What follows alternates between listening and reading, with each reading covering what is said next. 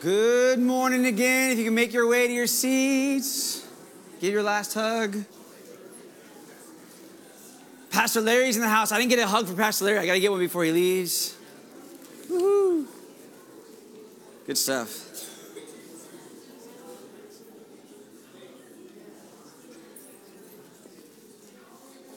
How's everyone doing? You guys warm? You're good? Feel comfortable? Not too cold, not too hot? Good, good. Well, I have the privilege this morning of sharing the word to you this morning. One of the things I prayed this morning is that the word would not just be scripture references or just a message that Ryan's prepared, but as you know, it's kind of more that Christmas story, John chapter 1, that the word became flesh and dwelt among us. My desire is that I get to share with you Jesus this morning. I get to share with you the good news of who Jesus is, that Jesus is in this place. Jesus is here. Jesus is hopefully living inside of you. When I was 5 years old, I asked him to come live inside my heart, and he's never left. He's with me always. But there's something about just Jesus that he makes himself known, that he never leaves us, he never forsakes us. But there's times where he just feels a little closer. Is anyone know what I'm talking about? That Jesus is always with you, but have you ever felt his presence a little bit more real? His peace, his joy, his goodness. And I'm just hoping that this morning I get to share with you some of Jesus, right? I know a long time ago I heard one of Jen's coworkers a long time ago said, y'all need Jesus, right? Kind of like that Western twang. And it's so true. Sometimes when people would start gossiping or doing different things, her coworker would say, y'all need Jesus. Like, stop what's going on here. Y'all need Jesus. And I just feel like it doesn't have to be all bad things going on. The reality is we all need Jesus. I just need more of him. I want more of him, more of him, more of him. And so I have the privilege of just sharing to you some of the things that are really his ancient words. I love that Jesus is the word of God. This is the word of God. The word became flesh. But do you know how privileged we are to have an ancient book that was written, some of it over 4,000 years ago, that has been handed down to us after generation, all for the purpose that we could know Jesus. Everything points to Jesus. From Genesis to Revelation, everything is just pointing to him. It's his story, right? History, his story. I love that. This is his story. And it's all about how he wants to dwell with you and I, right? That's the idea, is that in Garden of Eden, that God would come and walk with Adam and Eve, that they would dwell together in paradise, that they weren't just living their own life and do something with God every once in a while, like give some props to him, say a prayer every once in a while. They lived life with God. They actually walked hand in hand with Jesus. They could see Jesus face to face. They could give Jesus a physical hug. Like, they walked with God. That was God's original divine design for humanity. It was for us to dwell with him, for him to dwell with us, right? And we know that's ultimately where we're headed, is to heaven. When there's a new heaven, a new earth, all these other things are going to pass away, and he's going to dwell, that God is going to dwell with us. And we know, again, that Christmas story, Jesus is Emmanuel, the word became flesh, he dwelt with us, but in all of his glory, in all of his splendor, not just in human flesh only, right? In all of who he is, we get to see him face to face one day. I can't wait for it. I can't wait for it. And I love that Jesus says the kingdom of heaven is here. It's now that we can pray for it. And so I just want more of Jesus. I guess that's what I'm saying, is the divine design. That's our word for this year, right? Excuse me. God's divine design is that we would dwell with him, that we would know Jesus. I just want to know Jesus, right? And so this morning we're going to look some more at that. And before, even if I can segue it in, I don't know, but I just felt like we got to do this repetition, right?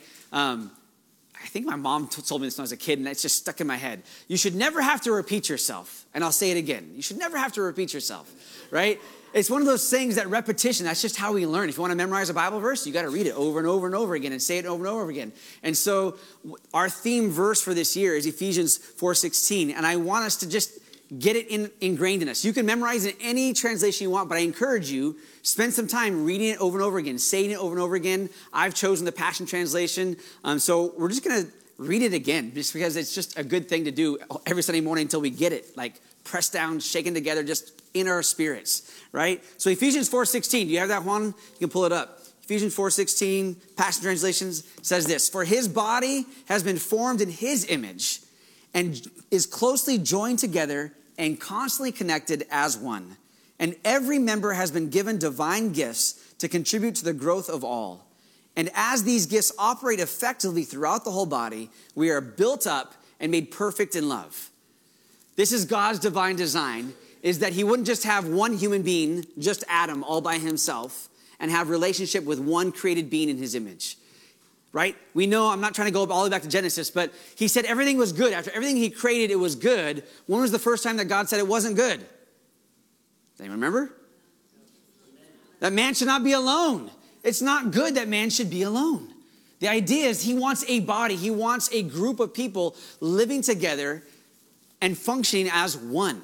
That's what this prayer, that's what this verse is that we learn the divine design that you and I were created, yes, for fellowship with Jesus, but I can get more of Jesus when two or three of us are gathered together. He's there in our midst. There's something about that. I can get some of Jesus on my own, and I want to spend my alone time with Jesus. And I hope you do that too. But the idea is that we should not forsake the assemblies of the saints, because there's something, I can get more of Jesus when we do that. So it's not just for you to be built up, just for me to be built up. It's the idea is I want Jesus to have his perfect way in me. And that only happens when I'm with other people that love Jesus. And so I love that. In fact, man, this is going to be good. I got a poem for you, and I didn't know if I was going to say this or not, so I got to find it. I'm going to figure out how to segue this into where we're going. Here it is. All right. So I think I've referenced this once before, and I don't know if you know this or not, but does anyone know? I think it's an Indian, like from India, parable about the blind men and the elephant. Does anyone know what I'm talking about? 6 blind men and an elephant. Well, if you do or don't, I'm going to read to you a poem that actually John Godfrey Sacks, an American poet back in the 1800s, wrote this poem. It was kind of an already existing parable, but he wrote it in a poetic form. Hopefully you catch it as I read it. So this is how it goes.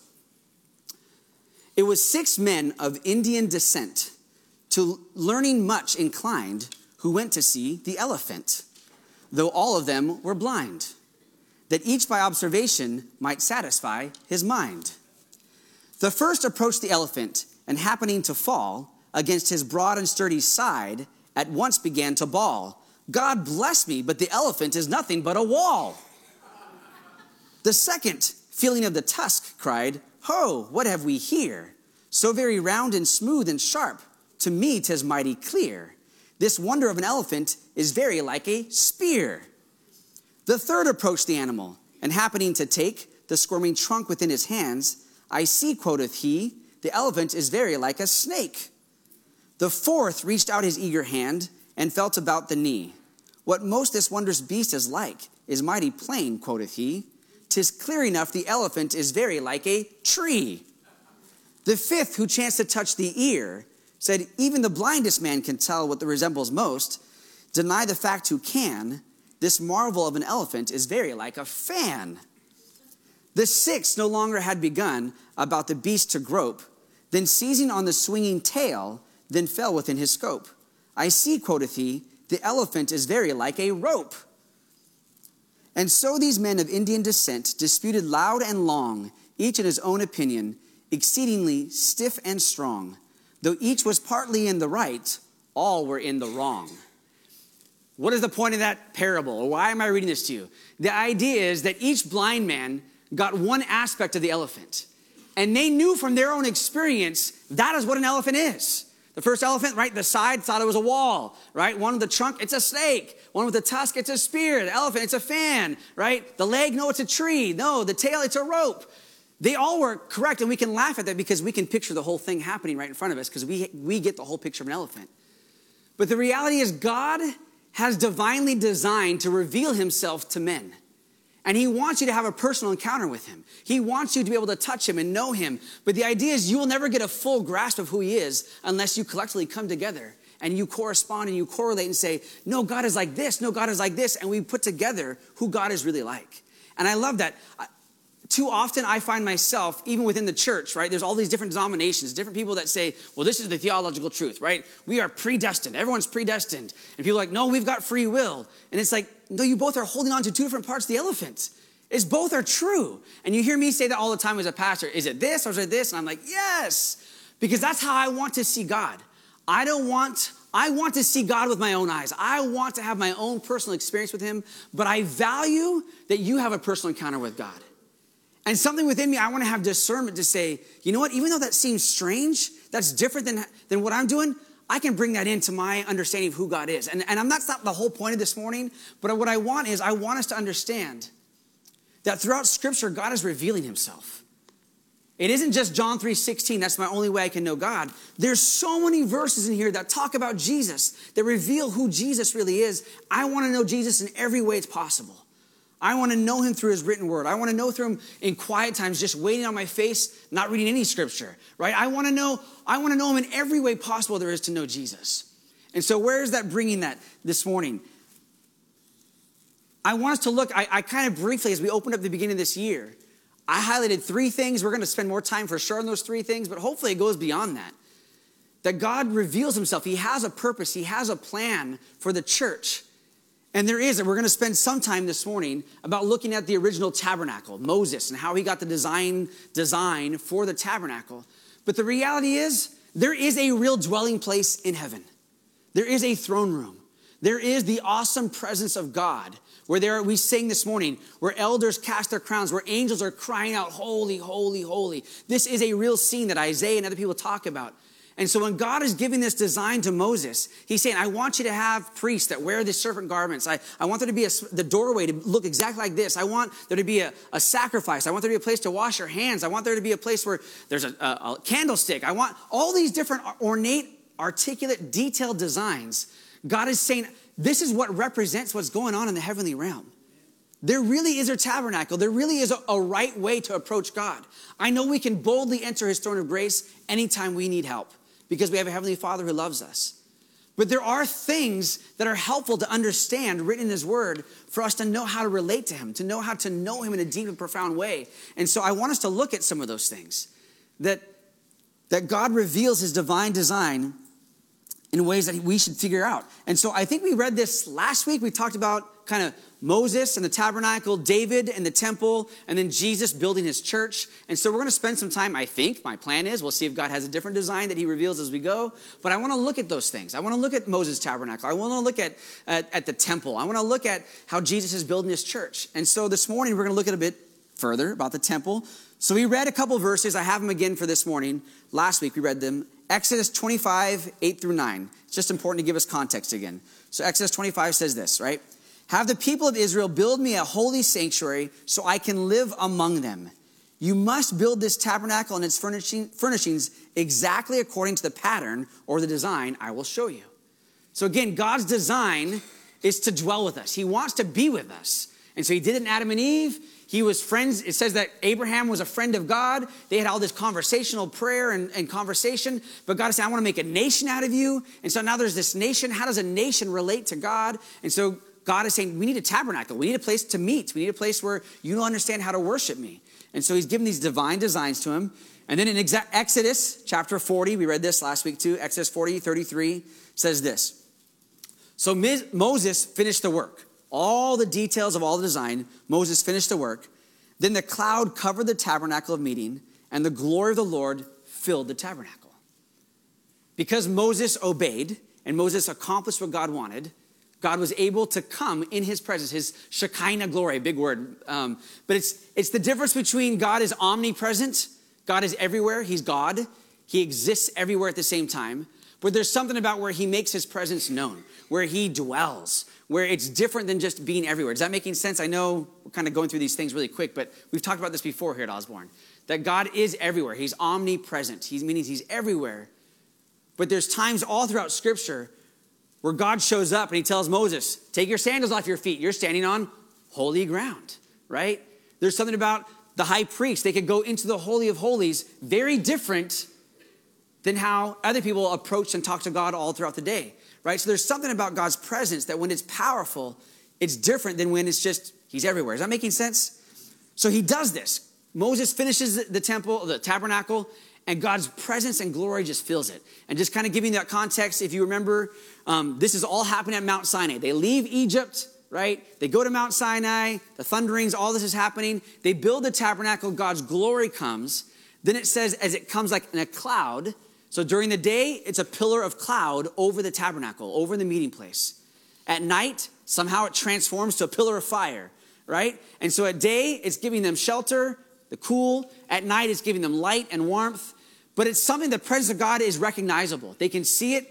And it says, I don't have time for all this, but the tabernacle, they would stay camped in one place. And as soon as the presence of God, that cloud, that glory cloud or the pillar of fire would move over and away from the tabernacle and start leading them, they would know, okay, time to pitch our tents, time to pack everything up, and let's follow the presence of God until it stands still, and we put our tabernacle right there.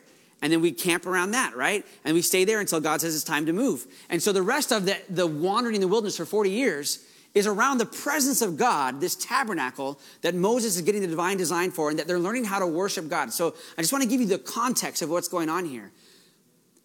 But all this history, right, all of us going on for 40 years, the purpose is God wants to relate to people. He wants a people that know him, that he can bless, that they can become like him, that they become separate, holy from the rest of the world, right? And so the idea is that he can dwell with us. All right, so we looked at 25, verse 8, when God says that. We looked at the very end. So I'm going to go back to Exodus 25. I think verse 40, I think I have it back there, Juan. 25:40 says this. Be sure that you make everything according to the pattern I have shown you here on the mountain. I think that's important. This verse, I know I already said this kind of once before, but it's important when I was reading this. It says, here on the mountain. Be careful to do everything, the divine design I gave you in the mountain, do everything that you heard up on the mountain. They were leaving Mount Sinai. Moses wasn't going to keep going up on Mount Sinai for the next 40 years and in the promised land. Mount Sinai actually wasn't in the promised land. So there had to be something where he's saying, all right, where we talked about things, where we went up on the mountain, where you got close to me, where you had an intimate time with me, Moses, don't forget what I said up there. Remember this and follow it exactly like I said. I think this verse is kind of profound. Sometimes we want to know what God wants for us, right? How many times have you asked God for wisdom? Anyone else in this room ever asked God for wisdom besides me? Yes? No? Yes? Okay, good. You've asked God, what should I do? What do you want me to do? I believe there's times where God is saying, if you want to know what to do, come up here with me. Come up on the mountain. Sometimes it's hard to understand what God wants. I'll tell you from firsthand, so many times I'm wrestling with God. God, what do you want? I'm like, why do you make it so difficult for me, God? Like, why is it so hard to hear your voice and know what you want? If you just told me what to do, I'll go do it. Because God's desire is not for me to be some robot that just gets commands and does whatever he says. He's wooing me. You want to know what to do, Ryan? Then come up on the mountain. Come spend some time with me. Come be alone with me. Pursue me. Be intimate with me.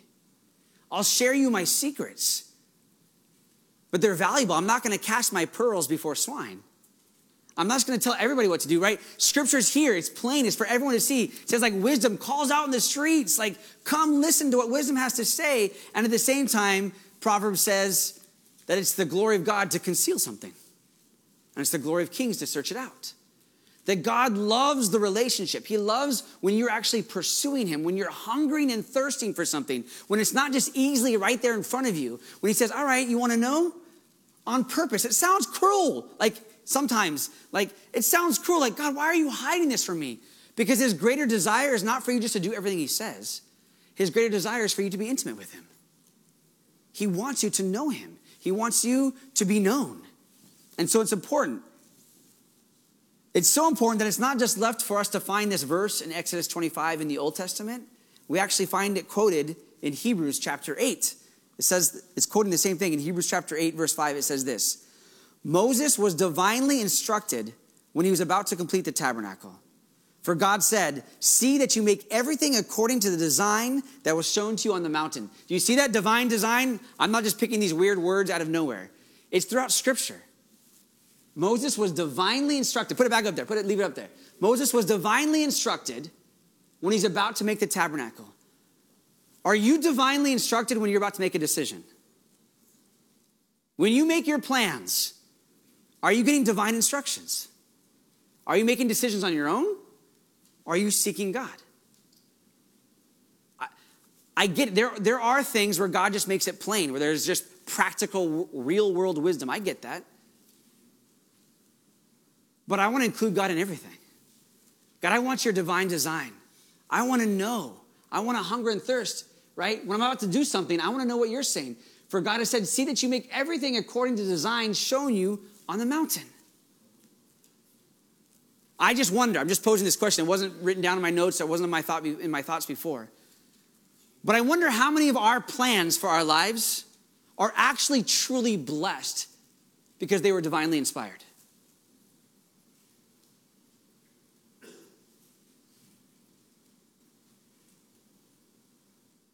How many decisions are you making in your life? This is just a question right now. How many decisions are you making in your life on your own?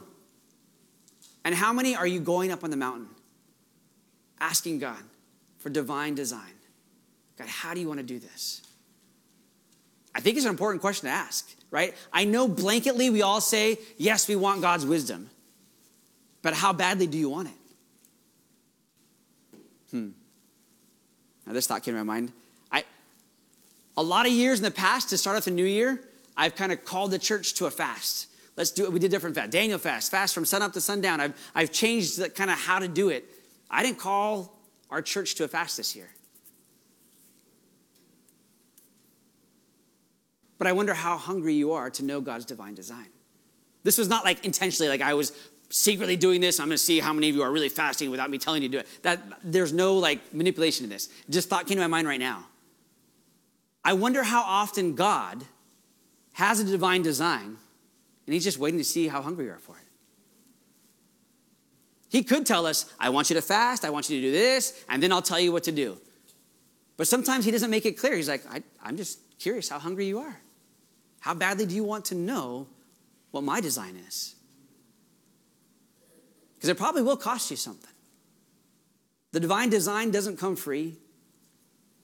It's normally simple, but it's not normally easy.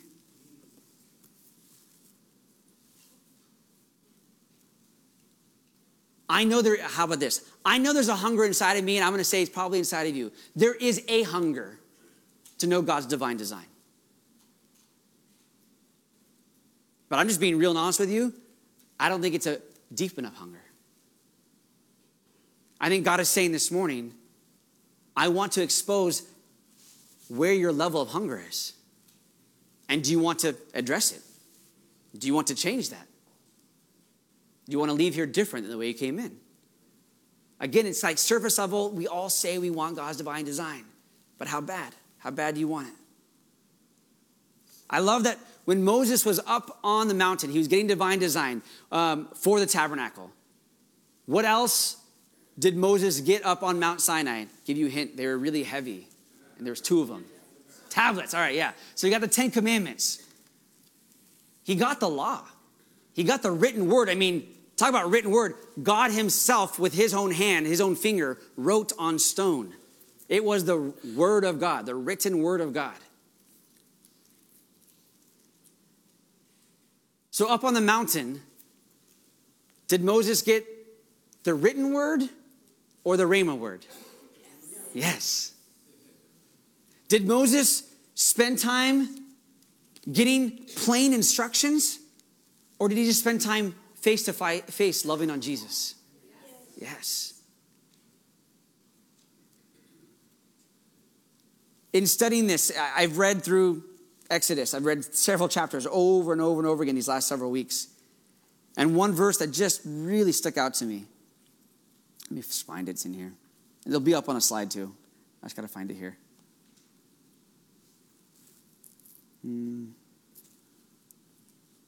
That's a good one too.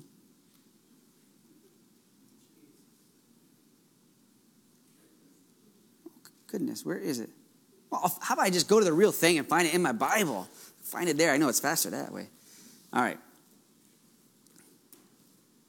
Oh, you know what? Now that I spent the time doing that, context again. All right.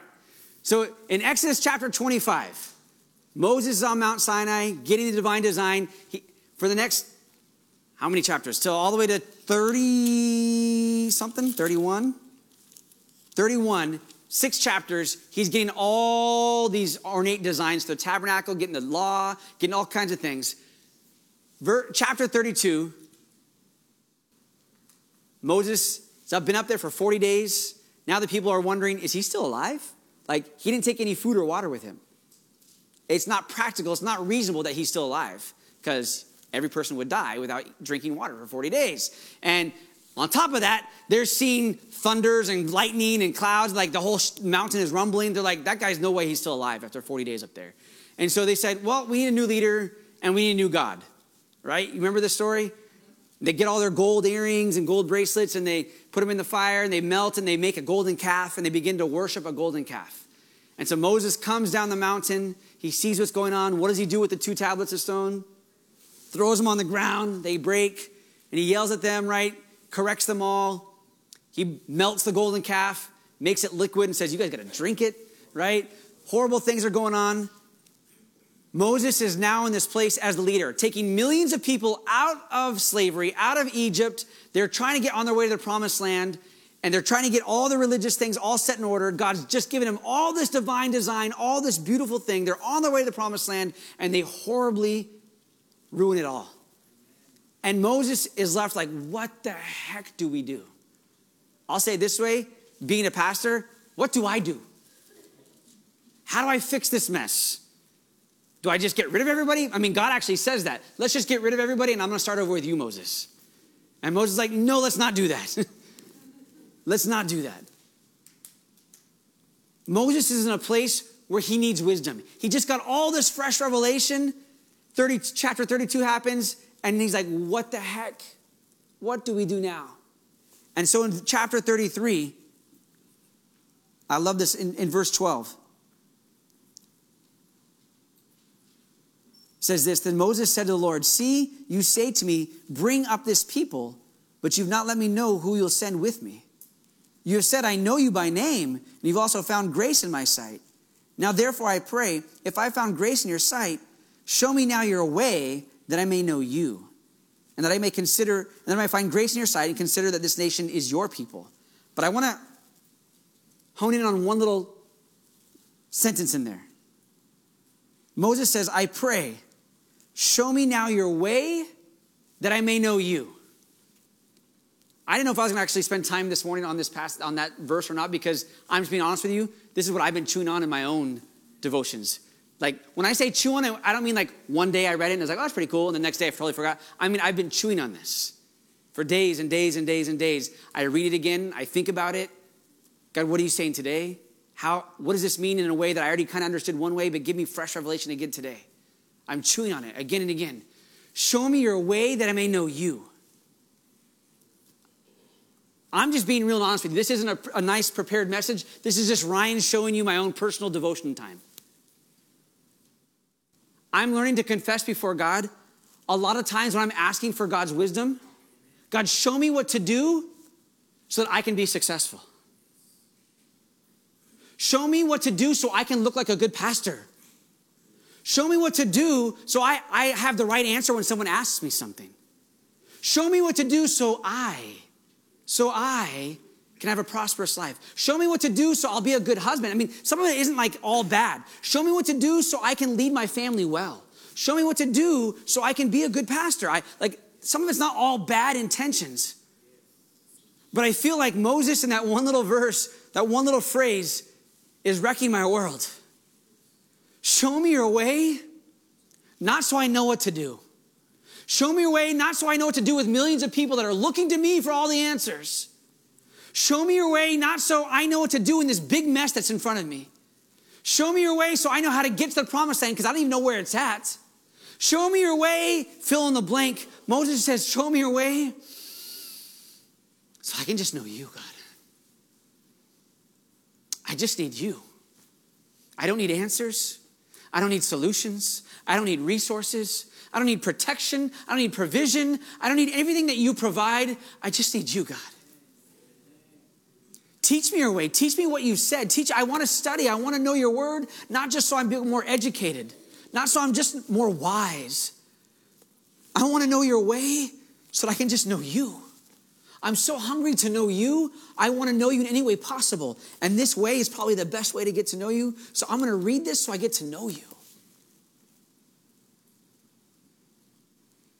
In fact, I'm not going to read all the verses. If you keep reading, Moses says, show me your way so I can know you.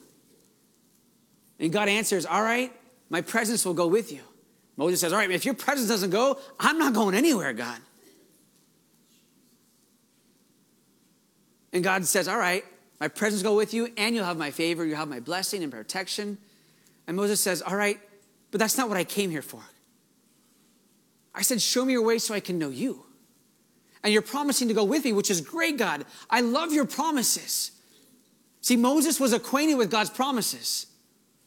He knew God's promises. Moses was acquainted with God's power. He had seen God's power, right? Parting the Red Sea, going before Pharaoh, turning water, the Nile, into blood. All the plagues, right? He had seen God's power in a greater way than all of us had seen God's power.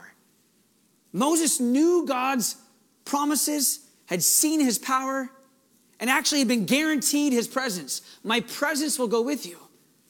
And still it wasn't enough for Moses. I know you're promising to go with us, God. But I need a personal interaction with the person of who you are, God. Show me your glory. Show me your personal glory. And that, I've read that. I've studied it. I've heard sermons on it. And I don't want to get tripped up. There's a lot of truth in that. But what I want to get to this morning is not just all the glory of God. I'm just saying the personhood of God. Show me who you really are, God. This is how I'm interpreting it for today. Can I say it this way? I have felt the effects of God's presence. I'm a lover of his presence. I want his presence more real in my life. I want his presence in our worship. I'm going to keep going after the presence of God. But I just want to clarify. I've experienced, I don't know how else to say it, the residue, the effects of his presence, without experiencing the person of Jesus himself. I'm just being real honest with you.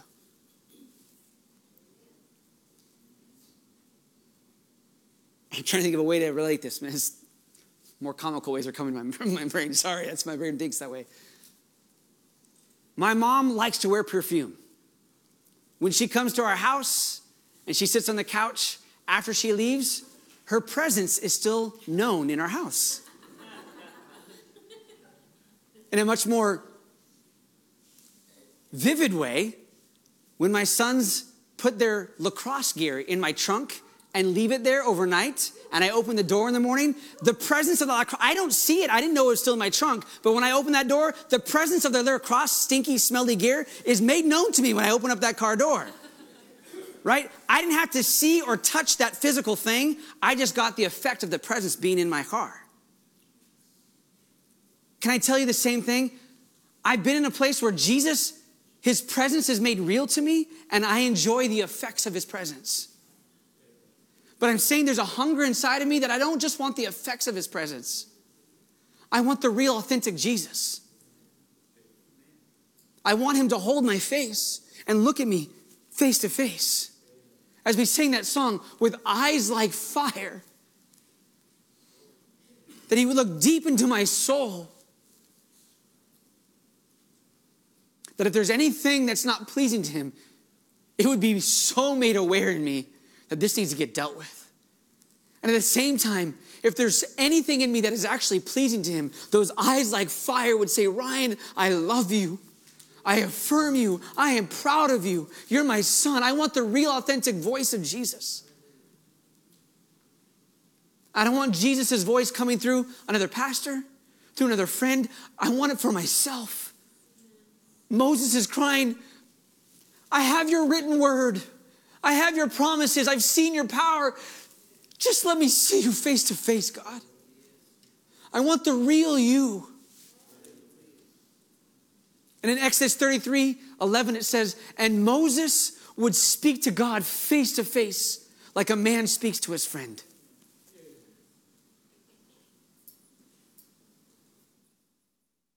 This is the divine design.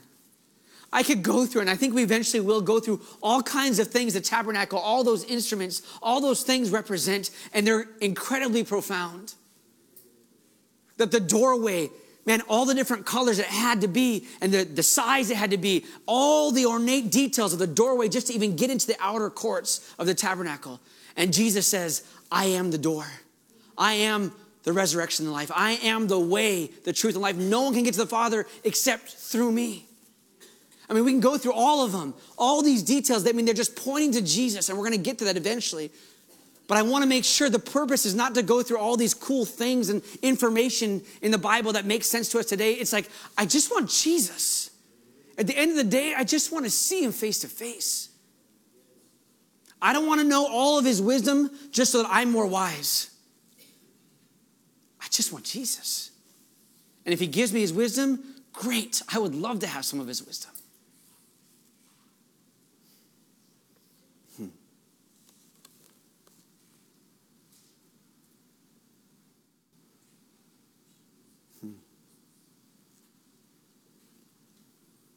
Now, can I just be real with you? This is another verse that, I don't know, this morning I feel like I'm not really giving a sermon necessarily, but I'm just giving you some thoughts and even some peaks in my own devotional life. But Holy Spirit reminded me, even as I was spending time in his word, which I should be doing. As a good Christian, we spend time in his word. As a pastor preparing, I should spend time in his word. And nowhere in my preparation, but the Holy Spirit just said, boop. Just brought a verse, right? Holy Spirit, that's what he does. He guides us into all truth. He reminds us of the things that Jesus has said. And Holy Spirit, when it was not where I was going, Holy Spirit reminded me of red letters.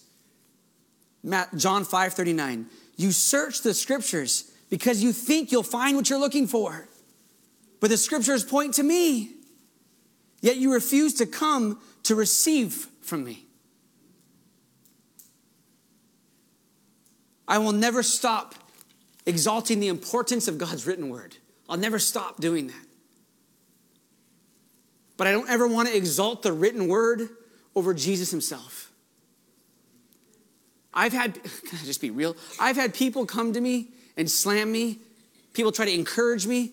Pastor, it's all about the word. It's all about the word. On Sunday morning, it's all about the word. And I just keep saying, yes, if you mean Jesus, I 100% agree with you. It's all about the word. It's all about Jesus. Yes, I want to be able to rightly divide the word of truth. Yes, it's my job to present God's word to you on Sunday morning. But more than just the written word, I want to present Jesus to you. I get it. God's written word is the best way to do it. But I don't want to search the scriptures and be like the Pharisees and miss the Jesus that's standing right there in front of me.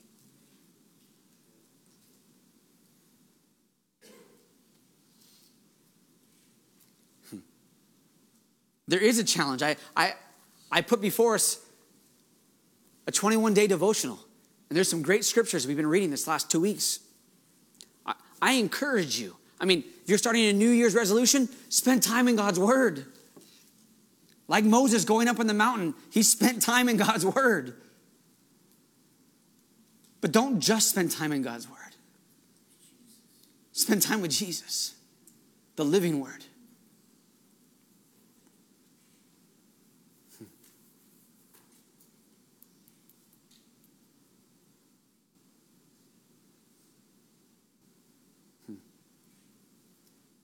Is it possible to have the worship team come up without you being distracted? Without you, losing train of thought? I know it's hard for me, too. The worship team can come on up. And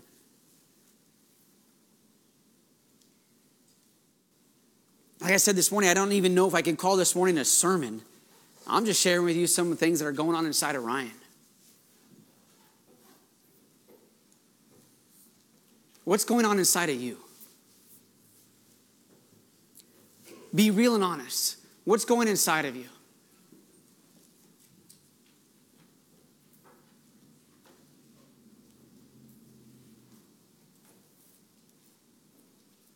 Are there religious things, right? I'm not saying, when we say religious things, Judaism was being formed in these chapters I'm reading.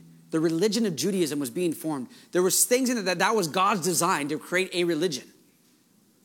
Jesus is building the church. There is part of religion, right? True religion is taking care of the widows and the orphans, right? There's things that God's word says, there's things about religion that are good. But the tradition of man, just doing things because we're supposed to do them, Jesus was blowing away traditions. When Jesus came, he says, man, this temple that you guys all love, this temple, he's like, in 3 days, it's going to be destroyed. In 3 days, I can build it right back up. What? It's taken hundreds of years to build this beautiful thing. She's like, it's not about tradition. I mean, he flipped over the tables in the temple. There's things I feel like God wants to flip over tables in our temple. Ways of thinking, patterns. It's because he's mad and angry. No, it's because he loves us so much. Those eyes like fire. He wants to love on you. He wants you to know him in truth. And his discipline is pointed at anything that is blocking his love.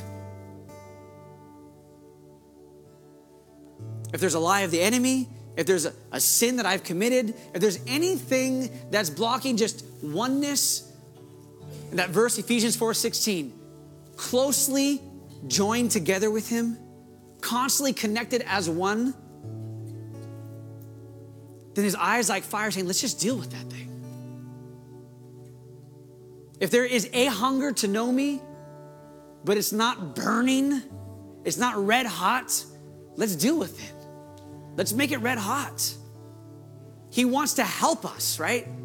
He doesn't want to just show us things and say, yeah, you should get that. You should take care of that. You should do that. You should get your act together. He's like, no, I'm showing you because I want to help you. I'm your shepherd. I've given you my Holy Spirit to help you, to empower you. So maybe this morning it was all about Pastor Ryan. Maybe there's one other or a couple other of you that are somewhat tracking with me this morning. And you're saying, there is a hunger. But I just need it to be bigger. I need it to go deeper. I just need Jesus. Not his promises, not the power, not the effects of his presence. I just need the real, raw Jesus. And if that's you, then I invite you to join me up front.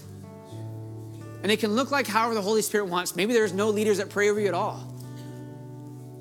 But it's just a responding saying, Jesus, I just need you.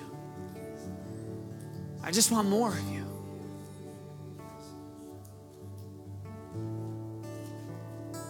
So God, I thank you for your word.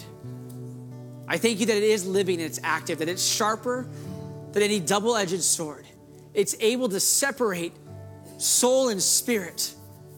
Where there's a wrestling inside of me, may your living word, Jesus, may you be the word that comes and pierces me and makes my spirit come alive. And the rest of that verse says joint and marrow. It separates joint and marrow. God, where I'm not healthily connected to you, where I'm not closely joined together with you, where I'm not constantly connected as one with you, living word, would you show me that? And mend that and heal it and be the balm of Gilead that comes to that broken joint and brings the sinews together, brings the breath of life and causes me to come alive. God, may I leave this place fully alive, not hanging on to the very last breath, not just barely alive, but fully alive in you, Jesus. So I confess I need you, Jesus, afresh and anew. Whether it's my first time to say I need you as my Lord and Savior, or it's the 10,000th time to cry again, I need you, Jesus. I just say it again, I need you, Jesus. I need you. You're my all. You're my best. You're my joy, my righteousness. And I need you. I need you, Lord. And I love you. And I love you, Jesus. Afresh and anew, I confess with my mouth, I love you. So I just encourage you, come respond if you need to respond, and we'll sing a worship song.